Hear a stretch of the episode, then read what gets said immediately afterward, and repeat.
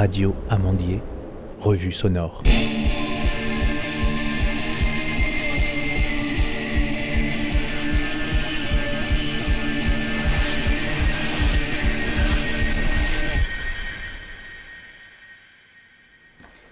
Alors du coup, moi je suis aux fraises. Votre, votre euh, émission s'appelle, elle m'a dit Anne-Marie Ça s'appelle euh, Je me rapproche. Parce que le son, le son c'est proche. Ça s'appelle Radio Amandier. Et c'est un podcast qu'on fait pour euh, le théâtre. D'accord. Et donc on a fait euh, l'essentiel des épisodes sur la programmation qui n'a presque pas eu lieu. Ouais.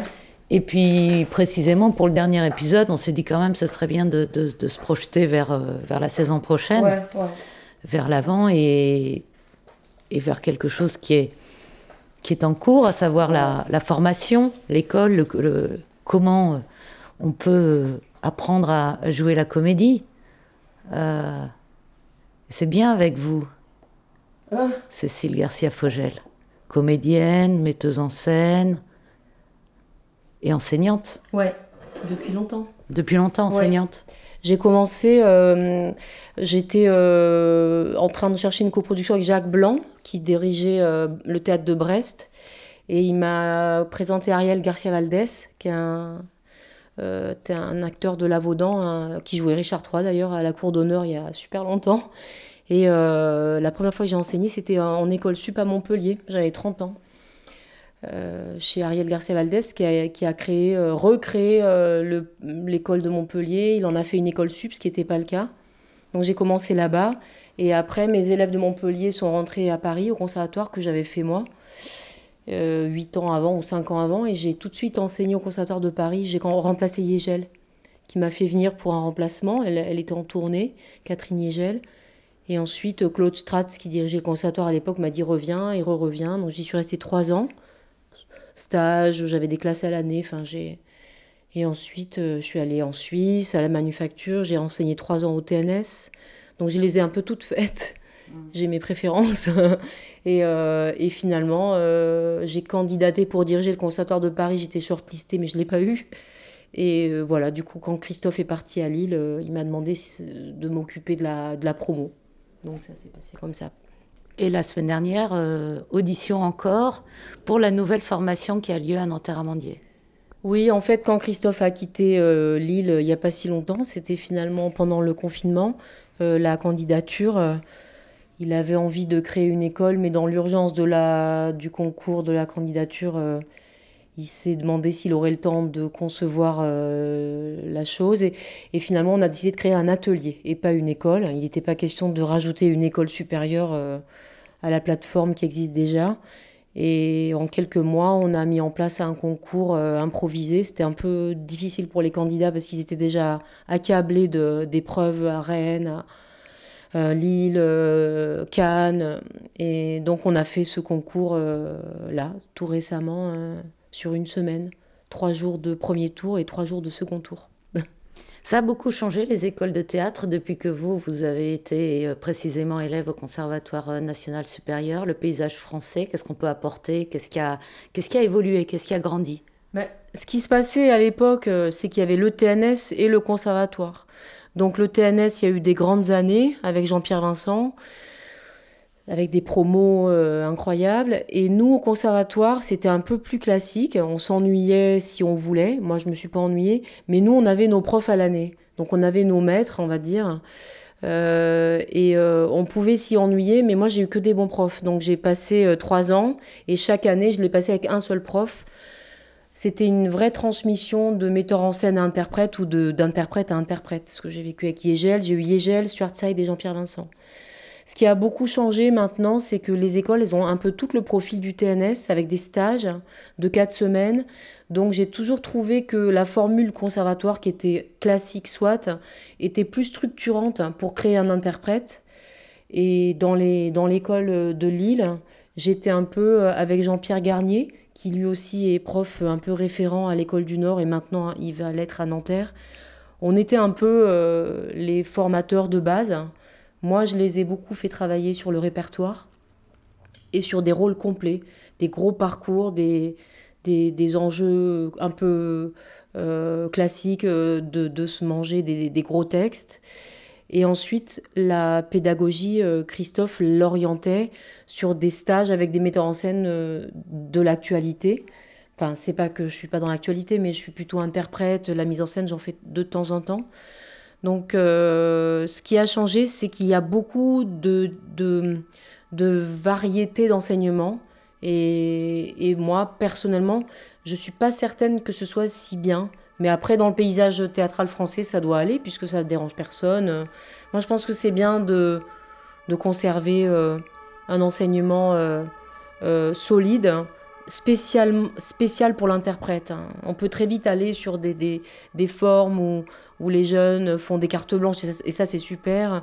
Moi, j'ai axé ma formation sur euh, l'acteur, et puis il y a eu mon, mon truc là euh, que j'ai fait à Lille, qui était le croquis de voyage. Je ne sais pas si on vous en a parlé. J'aimerais le faire à Nanterre.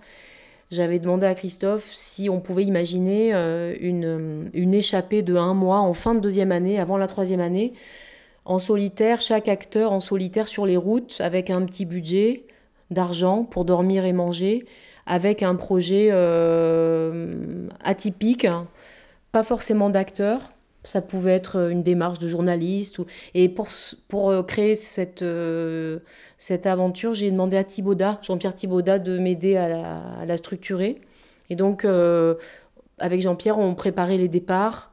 En fin de deuxième année, on avait des rendez-vous avec eux ils affinaient euh, leur choix euh, de voyage. C'est un voyage en solitaire. Et donc ça, ça a été, euh, on appelait ça le croquis de voyage. Et au retour de un mois de, de parcours en solitaire, avec des conditions de vie assez, assez restreintes, on, les, on leur donnait la possibilité de faire un petit spectacle. donc on avait 18 spectacles ou 14 spectacles. et à chaque fois, ça a été un événement Vraiment super chouette, quoi. Et ça, les élèves adorent. Et l'école du Nord s'est fait connaître aussi par ce croquis de voyage. Ça a bien. J'aimerais bien le refaire à Nanterre, mm. mais intramuros. Mm. Donc avec euh, Christophe Rock, peut-être. Euh, s'ils peuvent, quoi.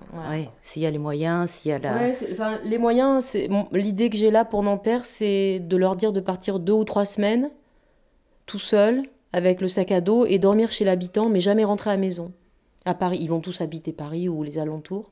Et donc un, exil euh, à 10 km, quoi. Vous voyez ce que je veux dire? Parce que pour vous, c'est ça un comédien? C'est un... C'est quelqu'un sans, sans maison qui voyage d'une maison à une autre C'est pas faux. C'est quelqu'un qui aime les textes, qui est pas forcément attaché à une terre, si ce n'est euh, la terre euh, de la poésie et, et, et, et, de la scène qui est un peu un endroit métaphorique. Et pour moi, le voyage hein, est très important chez un acteur. Le voyage, euh, partir. Moi, je suis partie à Bali.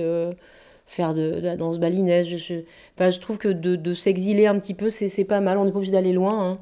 Mais l'exil me paraît bien d'aller voir comment les gens vivent autour de soi. Parce que quand on est acteur, on est très autocentré.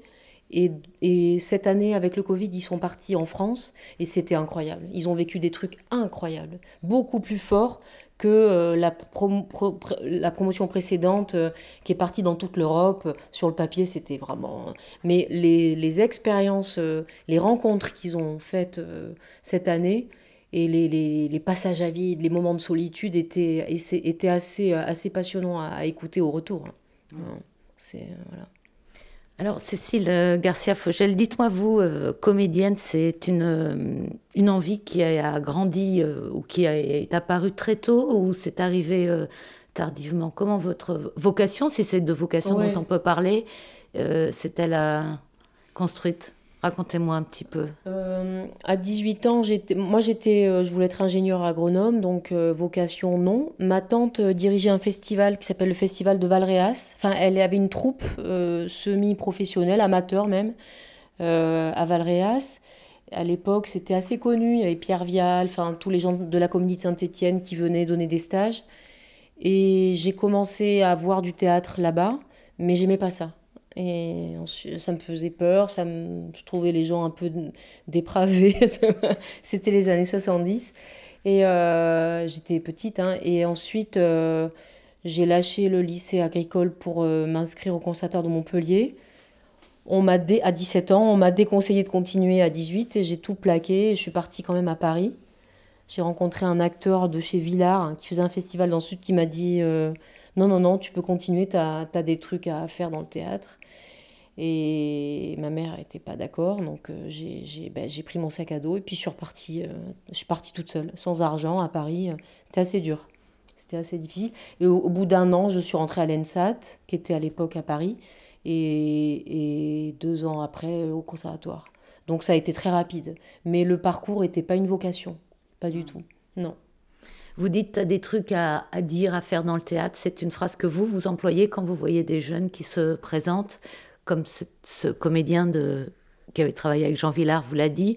Est-ce que vous aussi, parfois, vous pouvez insister auprès d'un jeune pour qu'il continue cette carrière, même si elle est évidemment incertaine? Euh, bah, C'est-à-dire, quand je suis allée voir ce monsieur, j'étais brisée parce que mes profs m'avaient dit euh, T'es vraiment, t'as rien. Donc je ne savais pas quoi faire. Euh, je n'aimais pas être sur scène et me montrer. Mais euh, j'aimais les textes. Et donc, euh, c'était pas une chose narcissique, c'était. bah, j'étais, j'étais perdue dans ce que j'allais faire de ma vie. Les acteurs, je les pousse beaucoup, beaucoup, beaucoup. Par promo, il y en a deux ou trois ou quatre ou cinq ou six, c'est la fusion. Je suis assez fusionnelle, hein. je, les dirige au, cordeau, enfin, je, leur et, en même temps, des fois c'est trop, c'est-à-dire que euh, certains sont des voraces, là j'en ai deux ou trois, ils sont voraces, ils notent tout, ils veulent rien rater, et d'autres, ça leur glisse un peu dessus. Donc euh, je réfléchis aussi à, la manière de pousser un jeune, parce que quand on le pousse trop, enfin je vois bien, euh, ça marche pas toujours. Hein. Donc euh, je suis en réflexion par rapport à ça. Mm. Mais évidemment, il y a certains acteurs, là j'ai un acteur à l'école du Nord, il est arrivé, il était brisé, et il venait de, de se ramasser dans un autre concours. Et moi j'ai adoré tout de suite ce gars-là, et c'est vrai que pendant trois ans, il a eu des périodes où il allait pas bien du tout on l'a porté à bras le corps. Euh, c'était un acteur tellement chouette, quoi. J'adore ce qu'il fait. Et je pense que j'ai eu raison de le soutenir et je le soutiens toujours et, on est là, quoi. Mais parce qu'il y a une fragilité euh, au niveau de la famille. Euh, quand je vois des gens qui sont brisés aussi par des trucs et qui sont des acteurs puissants, ben là, ouais, j'interviens un petit peu. J'essaye de leur expliquer bah, les moments difficiles que j'ai eus et euh, on les accompagne beaucoup dans l'insertion. Au cas par cas, on, il euh, y en a un, je me dis, tiens, je vais parler de lui à une telle.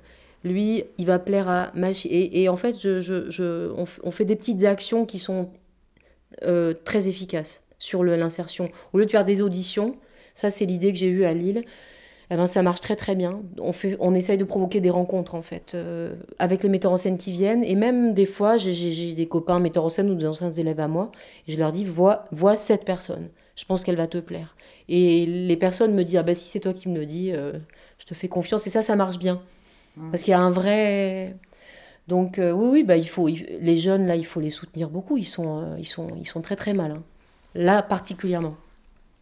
C'est une période où les 20-28 ans sont très mal. C'est vraiment difficile.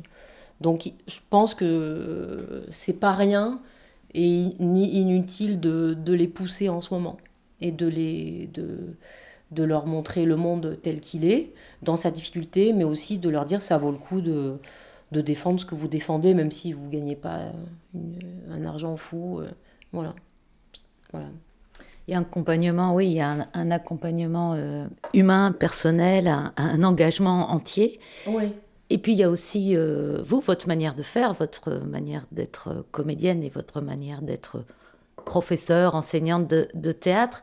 Comment vous pourriez euh, définir vos, vos qualités, ou en tout cas ce que vous observez en particulier, vous souhaitez transmettre?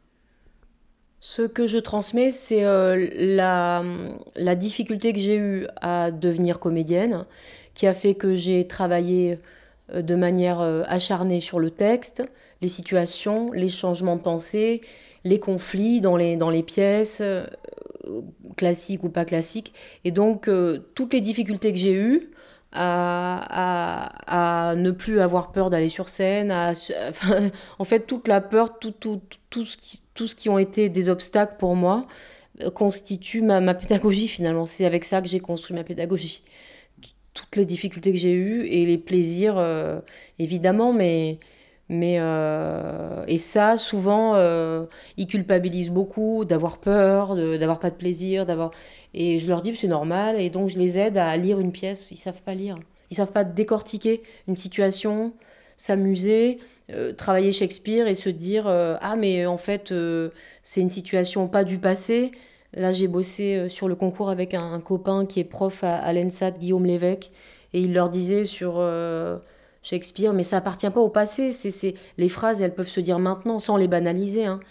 Donc euh, je les fais beaucoup travailler sur euh, comment ils peuvent moderniser sans banaliser. Il ne s'agit pas de jouer comme à la télé euh, des textes qui sont anciens ou qui leur posent des problèmes parce que ils sont remplis de métaphores ou des textes beaucoup plus épurés comme Yon Foss ou Bond. Ou, enfin c'est pas si épuré que ça Bond, mais je, je m'adapte. Ça dépend des auteurs que je travaille. On, pourrait, euh, je sais pas. Euh, vous pourriez nous montrer, vous pourriez me montrer comment on lit ah, un texte, comment, qu'est-ce que, voilà, je suis pas comédienne, mais je suis témoin.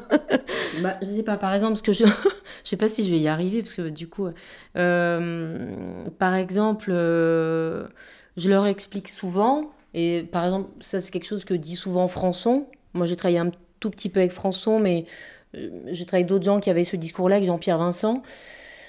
Bah, Jean-Pierre, avec qui j'ai travaillé il y a 3-4 ans, euh, que ça a été euh, une, retrouvaille euh, intense sur Iphigénie en Tauride au théâtre de la ville, enfin aux abbesses. Et on, on, nous reproche souvent, nous acteurs, d'être global hein, et général. Hein.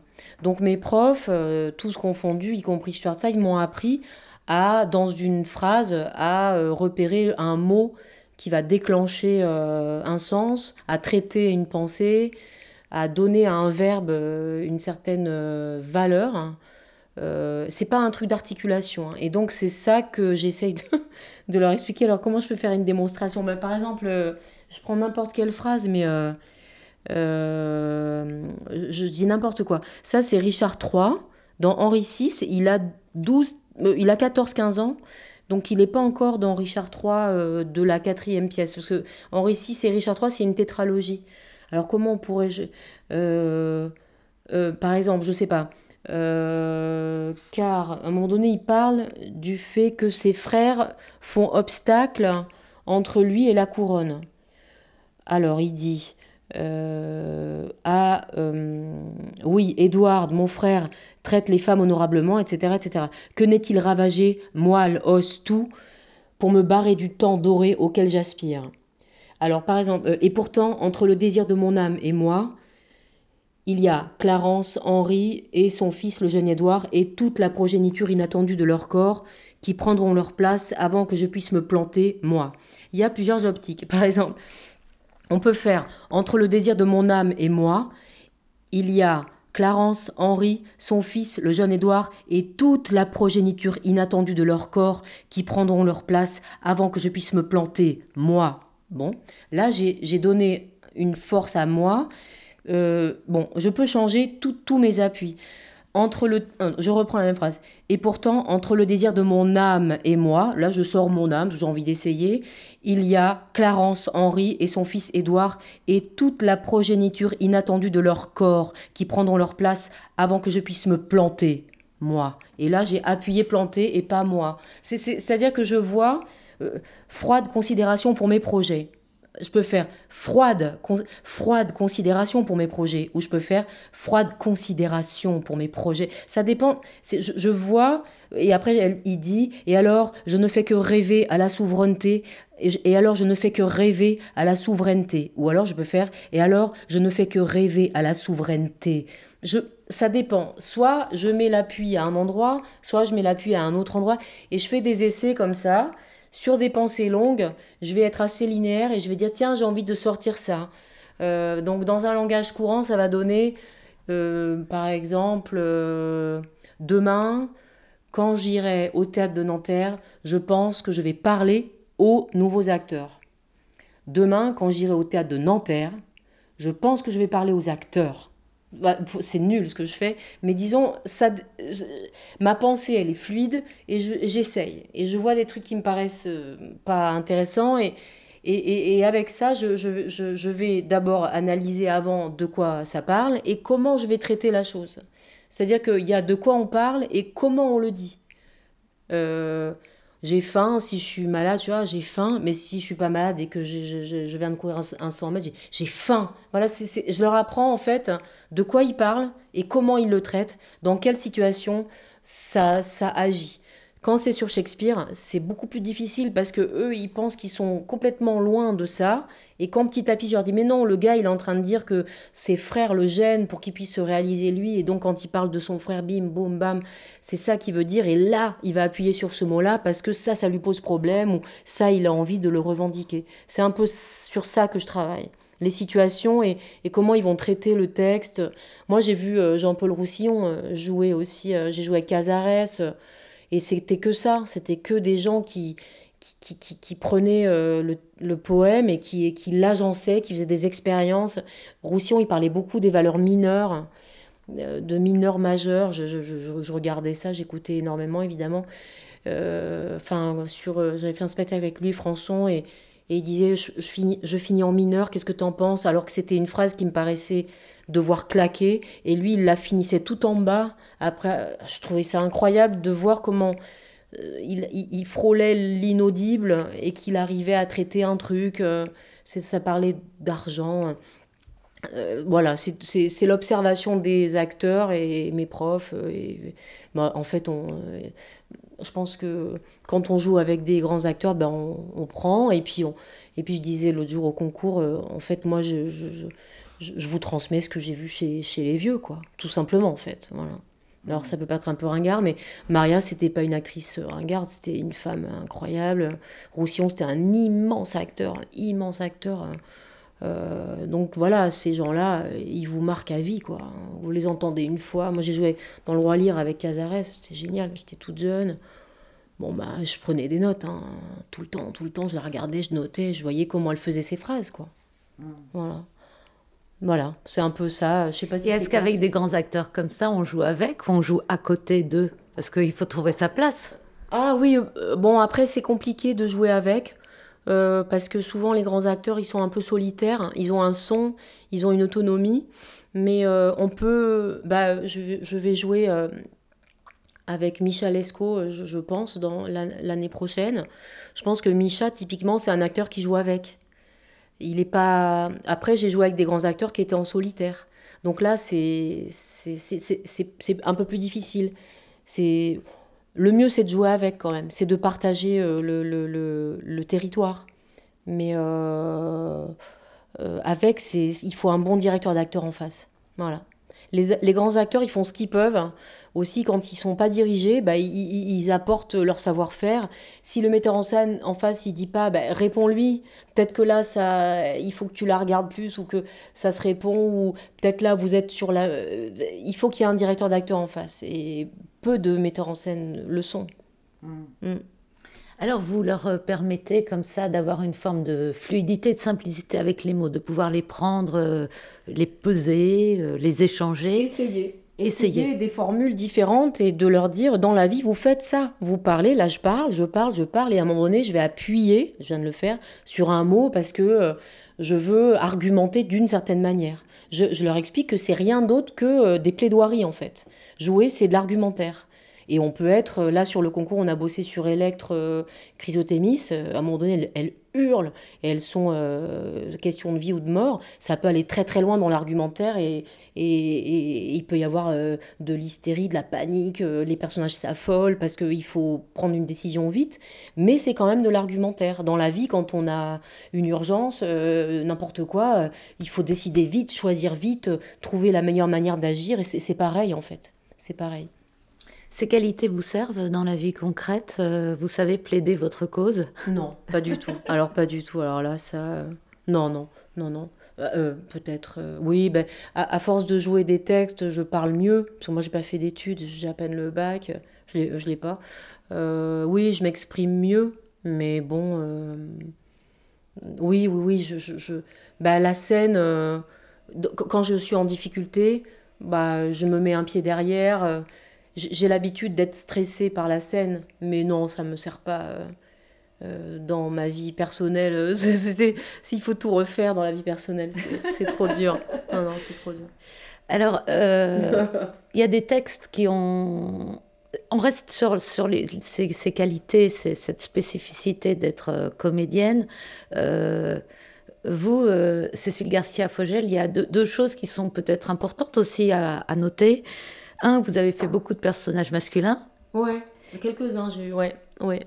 J'ai, dès, dès, le conservatoire, je travaillais pas mal des rôles de garçons les copines, elles allaient sur les mêmes rôles, donc je me disais soyons malines, allons sur d'autres trucs. Et, euh, et, je me disais quand même jouer les rôles d'hommes, c'est quand même pas mal parce que bah il y a plus à manger. et, donc euh, je suis sortie du conservatoire avec euh, ce, Richard III là. Et après je l'ai joué, j'ai joué beaucoup de travestis, Viola, Rosalinde.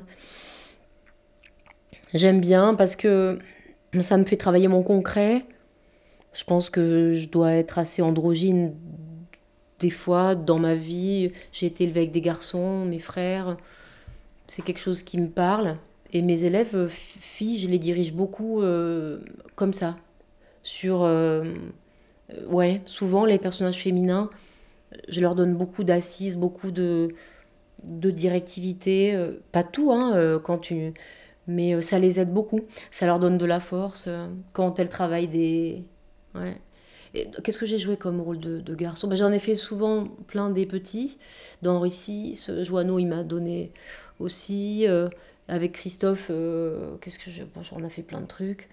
Euh, là, si je joue dans la prochaine pièce, je je vais faire des soldats. J'aime bien, moi. Ça m'amuse bah, de, me déguiser un peu, quoi. C'est rigolo. Et puis, voilà un personnage masculin, il, a le droit de penser le monde. Et là, euh, j'ai monté des Shakespeare en janvier à l'école du Nord et les filles ont joué Hamlet, mais plein. Hein. Euh, elles ont joué. Et là, dans Récit, il y a plein de filles qui jouent des rôles de garçons, mais plein, plein. Et je leur ai dit, euh, on s'en fiche maintenant, ça y est, c'est parti. pourquoi C'est même pas un truc de mode c'est qu'elles sont, elles sont bien. Quoi. Quand elles le font, euh, ben, on y croit autant. Donc euh, voilà, Christophe, il a lâché le truc aussi, parce que lui aussi, il est complètement libre par rapport à ça. Donc, euh, ben oui, si les filles peuvent s'emparer des paroles d'hommes, c'est, chouette. Mmh. Dans les pièces, comme celle-ci, où il y a trois femmes pour 97 bonhommes, c'est, pas, elles sont quatre, il y a 100 personnages. C'est, un peu... elles sont peut-être 4-5. Donc c'est un peu limité pour les filles. Et nous, on a, on a 8 filles à distribuer, 8 euh, et 7 ou 8, je sais plus. 7, 7, 8, 7. Il y en a une qui est partie. Hmm. Vous chantez aussi, vous chantez. Ça change beaucoup de chanter plutôt que de parler euh, Oui, ça apprend euh, une certaine fluidité, une liberté avec les mots aussi, toujours, le sens du rythme, de l'accélération, de la respiration, euh, toutes les actrices qui chantent sont plutôt à l'aise avec le jeu. Enfin, parce que ça leur. Enfin, ça dépend, c'est pas toujours le cas, mais ça leur donne une grande rythmique hein, et mobilité musicale. Ça aide beaucoup le chant, ouais, beaucoup. Après, je chante comme ça, hein, c'est pas, c'est pas mon métier, mais j'ai pas mal chanté dans les spectacles. Puis là, j'ai fait mon, mon Phèdre, là, mon 13 de mélodie, que j'avais fait euh, il y a longtemps. Et puis là, je l'ai remonté. Et là, j'ai carrément fait les musiques. Et... Bon, j'ai pas mal de casquettes, en fait. Je fais pas mal de trucs. Euh, si je m'écoutais, euh, j'aurais encore envie d'essayer d'autres trucs. ah oui, quoi bah, je, Mon regret, c'est de ne pas avoir été dans une compagnie de danse ou... pas comme danseuse, mais comme actrice. Ouais, c'est mon regret, ça d'avoir pas de ne pas avoir travaillé avec Platel ou il y a eu des moments j'avais j'avais envie j'en avais marre du théâtre français j'avais envie d'aller dans les Pays-Bas euh, d'aller voir autre chose ça c'est mon regret en tant qu'interprète de ne pas avoir rencontré des, des, grands chorégraphes ouais plus que d'avoir eu plus de rôles ou d'avoir été une star de cinéma ça je m'en fiche Je m'en fiche complètement. C'est le, mouvement, euh, je reste sur ma faim, quoi. Mais euh, bon, demain on m'appellerait, j'irai, hein, même si j'ai plus 20 ans. Ça me plairait, ça. Mm. De, ouais. Oui, un interprète plus polyvalent, en fait. Oui, j'adore les Peeping Tom, j'adore, j'adore, je sais pas si vous connaissez. Platel, c'est pour moi, c'est le summum. Euh, j'adore euh, les compagnies euh, comme ça, le travail qu'ils font sur les interprètes, sur les, sur les amateurs, sur les enfants. Sur... Ça m'aurait plu de faire partie d'une aventure comme ça. Ça m'aurait plu. Oui. Quelques années. Une société mise en scène. Ouais, ouais. Puis c'est plus libre. et puis c'était de très grands artistes, donc c'était un peu un rêve. Mm. Alain Platel. Oui, on attend. Alain Platel, On attend.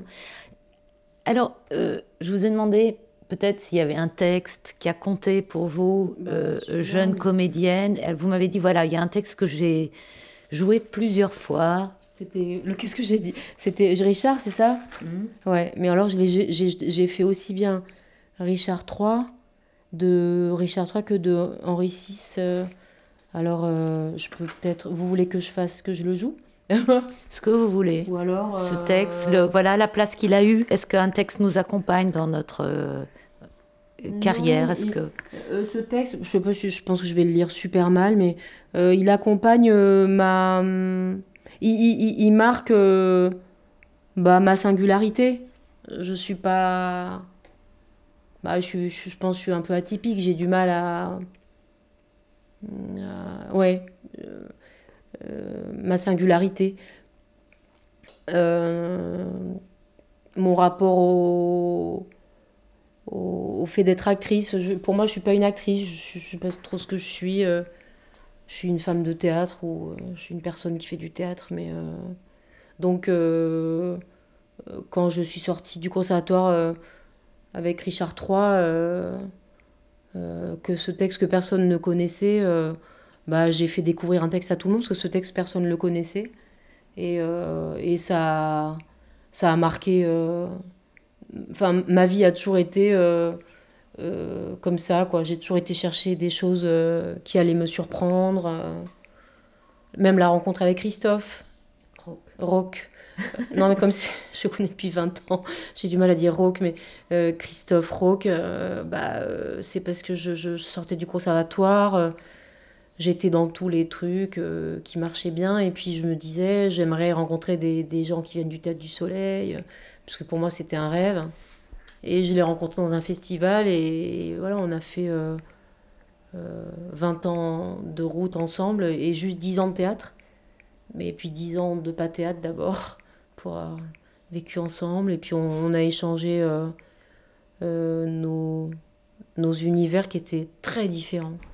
Maintenant, c'est plus harmonisé, mais euh, les dix premières années où on était euh, bah, euh, ensemble, je jouais pas avec lui du tout, mais on, parlait tout le temps du théâtre. Donc je, vais lire super mal, ça fait, je sais pas, ça, ça fait 30 ans que j'ai pas lu ce texte. Ouais. Je, dois le jouer ou. bon, je vais, le, je, vais, je vais me débrouiller. Je vais essayer de me débrouiller pour commencer. Ouais, à l'époque, j'avais dû faire un, une coupe.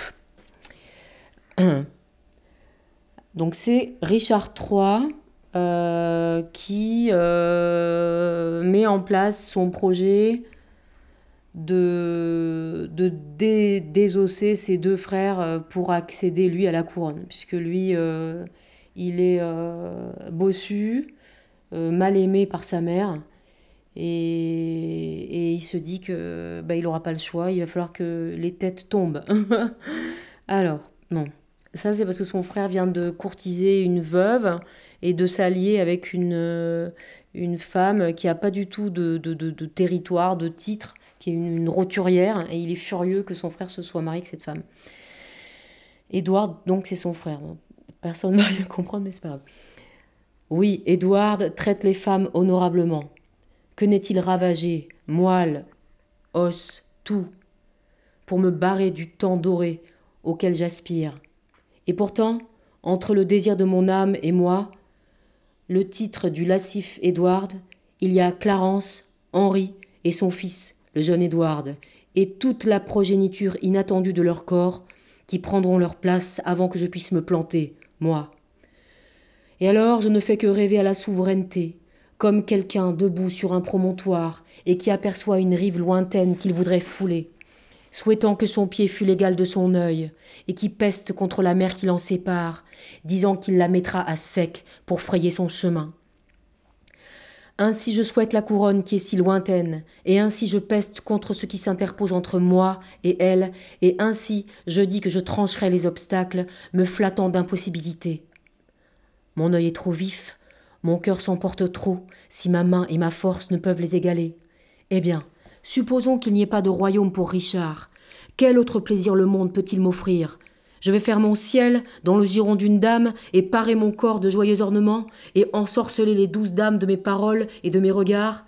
Ô pensée misérable et plus improbable que d'obtenir vingt couronnes d'or car l'amour m'a renié dans la matrice de ma mère, et pour m'exclure de ses tendres lois, a corrompu la fragile nature par un pot de vin pour ratatiner mon bras, comme un arbuste flétri, pour placer une montagne envieuse sur mon dos, où siège la difformité qui se moque de mon corps, pour former mes jambes de taille inégale, pour me disproportionner de toutes parts, comme un chaos ou un ourson mal léché qui ne porte aucune ressemblance à sa mère.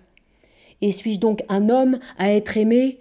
Ô faute monstrueuse, abriter une telle pensée Donc, puisque cette terre ne m'offre pas de joie, sinon commander, réprimer, dominer ceux qui sont mieux de leur personne que moi, je ferai mon ciel de rêver à la couronne, et tant que je vis, je ne tiendrai ce monde que pour l'enfer, jusqu'à ce que mon tronc difforme qui porte cette tête soit tout encerclé d'une glorieuse couronne. Et pourtant, je ne sais pas obtenir la couronne, car beaucoup de vie se dresse entre moi et mon but. Et moi, comme quelqu'un égaré dans un bois épineux qui arrache les épines et est arraché par les épines, cherchant un chemin et déviant du chemin, ne sachant pas trouver l'air libre, mais luttant désespérément pour le trouver, je me tourmente pour attraper la couronne anglaise, et de ce tourment, je vais me libérer ou tailler mon chemin avec une hache sanglante. Quoi? Je peux sourire et tuer pendant que je souris, et crier bravo à ce qui afflige mon cœur, et mouiller mes joues de larmes artificielles? Je sais noyer plus de marins que la sirène, je sais tuer plus d'observateurs que le basilic, je sais jouer l'orateur aussi bien que Nestor, tromper avec plus de ruse qu'Ulysse, et sinon, comme si, et, comme sinon je prendrais une autre Troie. Je peux ajouter des couleurs au caméléon, changer de forme avec Proté pour mon profit et envoyer le meurtrier Machiavel à l'école. Je peux faire cela et ne peux pas gagner une couronne. Fût-elle encore plus loin, il faut que je me la donne. Voilà, c'est dur, c'est difficile. Parce que j'avais deux traductions dans ma tête en même temps. Je pense qu'à l'époque, j'avais travaillé avec euh, Jean-Michel Desprats. Enfin, j'avais travaillé sur deux traductions. Voilà. c'est un... J'avais joué à, la Comédie Française avec euh, Christine Fersen et Catherine Yegel, une pièce qui s'appelle Les Reines de Normand Chorette avec Joanneau. je jouais Lady Anne, qui est la, la femme que Richard III va courtiser. Et Christine Fersen jouait, vous voyez qui c'était Christine? Elle jouait la mère de Richard III. Et euh, elle avait un monologue sublime, enfin, elle était extraordinaire, cette actrice. C'était une femme euh, qui a eu des malheurs, mais c'était une grande actrice. Et euh, ouais, c'est, tout ça, c'est, tous, tous ces personnages, c'est elle, c'est, c'est plein de gens. C'est Jean Quentin, qui jouait York dans Henri VI. Enfin, Jean-Quentin Châtelain. Ouais, ouais. j'arrive pas à dire les noms de Oui, Jean-Quentin Châtelain, qui jouait York à l'époque. Et, euh, et, voilà, bon, euh, j'ai eu la chance de, jouer avec eux, quoi. Ça m'a beaucoup. Euh, Christine, Fersen, Yégel, Catherine. non, c'est. Mais ça reste dans l'oreille, quoi. C'est des, Donc c'est vrai, quand on est avec des jeunes, on se dit, bon. bah, ce qu'on a cru comprendre, on essaye de le passer, quoi. Voilà. Et, ils le sentent, hein, ça se passe le savoir-faire en fait. C'est, c'est, je pense que Micha, j'en parlais à Lesco euh, l'autre fois avec lui, je pense que c'est pareil en fait. On, vole et on transmet après ce qu'on a volé et les jeunes nous volent et, et ils nous prennent nos, nos, instruments. Et c'est ça qui est super, hein. c'est ça qui est chouette. quelles sont les qualités principales d'un comédien selon vous? Alors, c'est un peu maintenant. Alors, euh, la présence, c'est ce qu'on remarque en premier. La, vibration. La voix, elle peut être euh, aiguë, grave, euh, blanche, enfin, toutes sortes de voix. La voix et la présence, cette alchimie-là. Et après, quand un acteur commence à jouer sur les concours, on le voit, il y a l'intelligence du texte, mais ça, ça peut ne pas suffire, et l'imaginaire. Voilà, je dirais que c'est tout ça. Et tout ça, l'imaginaire, bon, je sais pas, mais l'intelligence du texte, la mobilité dans les situations, ça se travaille. Le charisme, ça se travaille pas. On l'a ou on l'a pas. C'est pas le talent, c'est la première chose qu'on a. Et après, le talent, c'est entretenir ces choses-là avec les outils du théâtre, qui sont euh, jouer, jouer, jouer, euh, s'habituer à, à, incarner des rôles différents. Mais euh, je dirais qu'il y a ces choses-là, quoi, la présence, la voix et l'imaginaire. Et vous évoquiez, vous évoquiez la, la peur, cette, cette, peur qui peut nous prendre avant de monter en scène. Euh, est-ce que ça, on, on la travaille? Ou, c'est juste l'expérience qui la, qui la combat? Euh, J'ai peur de tout, moi. J'ai peur des répétitions, j'ai peur tout le temps. J'ai tout le temps peur, c'est horrible. Euh, Donc ça reste. Ah ouais, c'est la plaie, quoi. c'est la plaie. J'aimerais bien ne pas l'avoir, mais c'est la plaie. Pourtant, euh, quand je montre aux acteurs, euh, je me dis, ben non, ça a l'air facile, mais alors dès que je me retrouve de l'autre côté, oui, oui, oui, je l'apprivoise. le meilleur moyen de l'apprivoiser, c'est de me dire, bon, bah écoute, Cécile, là, t'as joué ça, ça et ça, demain tu vas arrêter, hein, tu vas arrêter, tu vas faire autre chose, et là, ça va, là, j'arrive à jouer. Si je me dis que je vais arrêter demain, ça va, je l'enlève. si je me mets dans la non la non-légitimité en me disant après tout, tu as fait tout ce que tu as pu. Enfin, je, me, je suis sans arrêt en train de me parler pour enlever cette peur. quoi. C'est fatigant. Hein. fatigant. Mais une fois sur scène, au bout d'un moment, elle disparaît quand même. Ah oui oui, oui, oui, oui, oui. Quand je démarre bien, après, je m'amuse. Sauf si le spectacle est, est, pas, est pas très bon, là, je m'amuse pas des masses. Mais euh, il y a des acteurs, ils jouent dans n'importe quel spectacle, ils sont contents. Moi, non. Moi, quand je suis dans un, spectacle où tout le monde joue bien ensemble, j'adore. quoi. C'est Quand c'est l'orchestration, euh, j'ai pas de plaisir solitaire. Sauf exception. Avec Joanneau, euh, on pouvait avoir des plaisirs solitaires parce qu'il nous écrivait ou il nous mettait sur des rôles euh, très solitaires. Mais sinon, les plaisirs solitaires, je peux être très solitaire, mais je n'ai pas de plaisir solitaire. Je sais qu'à un moment donné, je suis seule face à une scène que c'est moi qui dois la porter ou tout ça. Sur la faculté des rêves, par exemple, je sais que c'est euh, hyper dur hein, pour moi euh, d'assumer euh, cette solitude. Je sais que bah il faut que je porte le, truc, mais je sais que si les autres sont au bon endroit, je porte mieux. Voilà. Hmm. Seule, j'y arrive pas. j'y crois pas. c'est pas un tabou entre comédiens de se dire qu'on a le trac, qu'on a peur. C'est quelque chose dont on peut parler. Ah oui, oui, oui, oui. Oui. Euh, ah oui, oui, oui. On en parle souvent. Hmm. On se soutient beaucoup. Hein. Les acteurs sont, sont assez euh, euh, solidaires. On, dit souvent aussi les actrices, elles se tirent dans les pattes. Alors moi, j'ai plutôt vu des garçons me tirer dans les pattes que des, des actrices plutôt. Euh, alors, donc, ça, c'est faux. C'est pas vrai. Les actrices, elles sont très loyales. Le métier est très dur hein, et elles sont hyper cash, moi, je trouve. Enfin, beaucoup, beaucoup d'entre elles. J'ai eu beaucoup de copines qui étaient des filles euh, très droites. Euh. et les metteurs en scène entre eux sont beaucoup plus divas et à se jalouser les uns les autres, beaucoup plus que les acteurs. Je sais pas, c'est bizarre, j'ai observé ça. Je, je trouve qu'il y a plus de solidarité entre acteurs entre metteurs en scène, euh, c'est chaud, hein. c'est pas, pas formidable. Est-ce qu'une autre des qualités, au-delà de la présence, de la voix, de l'imaginaire? Bah, La ténacité. Hein. La ténacité. Mm, mm. Avoir les, un, des nerfs d'acier. Mm. Mais les nerfs d'acier, ça, ça, peut aussi vouloir dire euh, se laisser tranquille et, et, se dire ben, peut-être qu'en ce moment je joue pas très bien, mais euh, voilà, c'est un passage, euh, ça va aller mieux. j'ai besoin de ce passage. Enfin, voilà, la ténacité, c'est aussi le calme. C'est difficile, hein, mais c'est génial. Enfin, c'est euh, quelle chance, quoi. Quelle chance. Moi, j'ai de la chance, j'ai gagné ma vie tout, tout le temps. C'est vraiment, je me rends compte, hein, franchement. Puis la vive la France, quoi.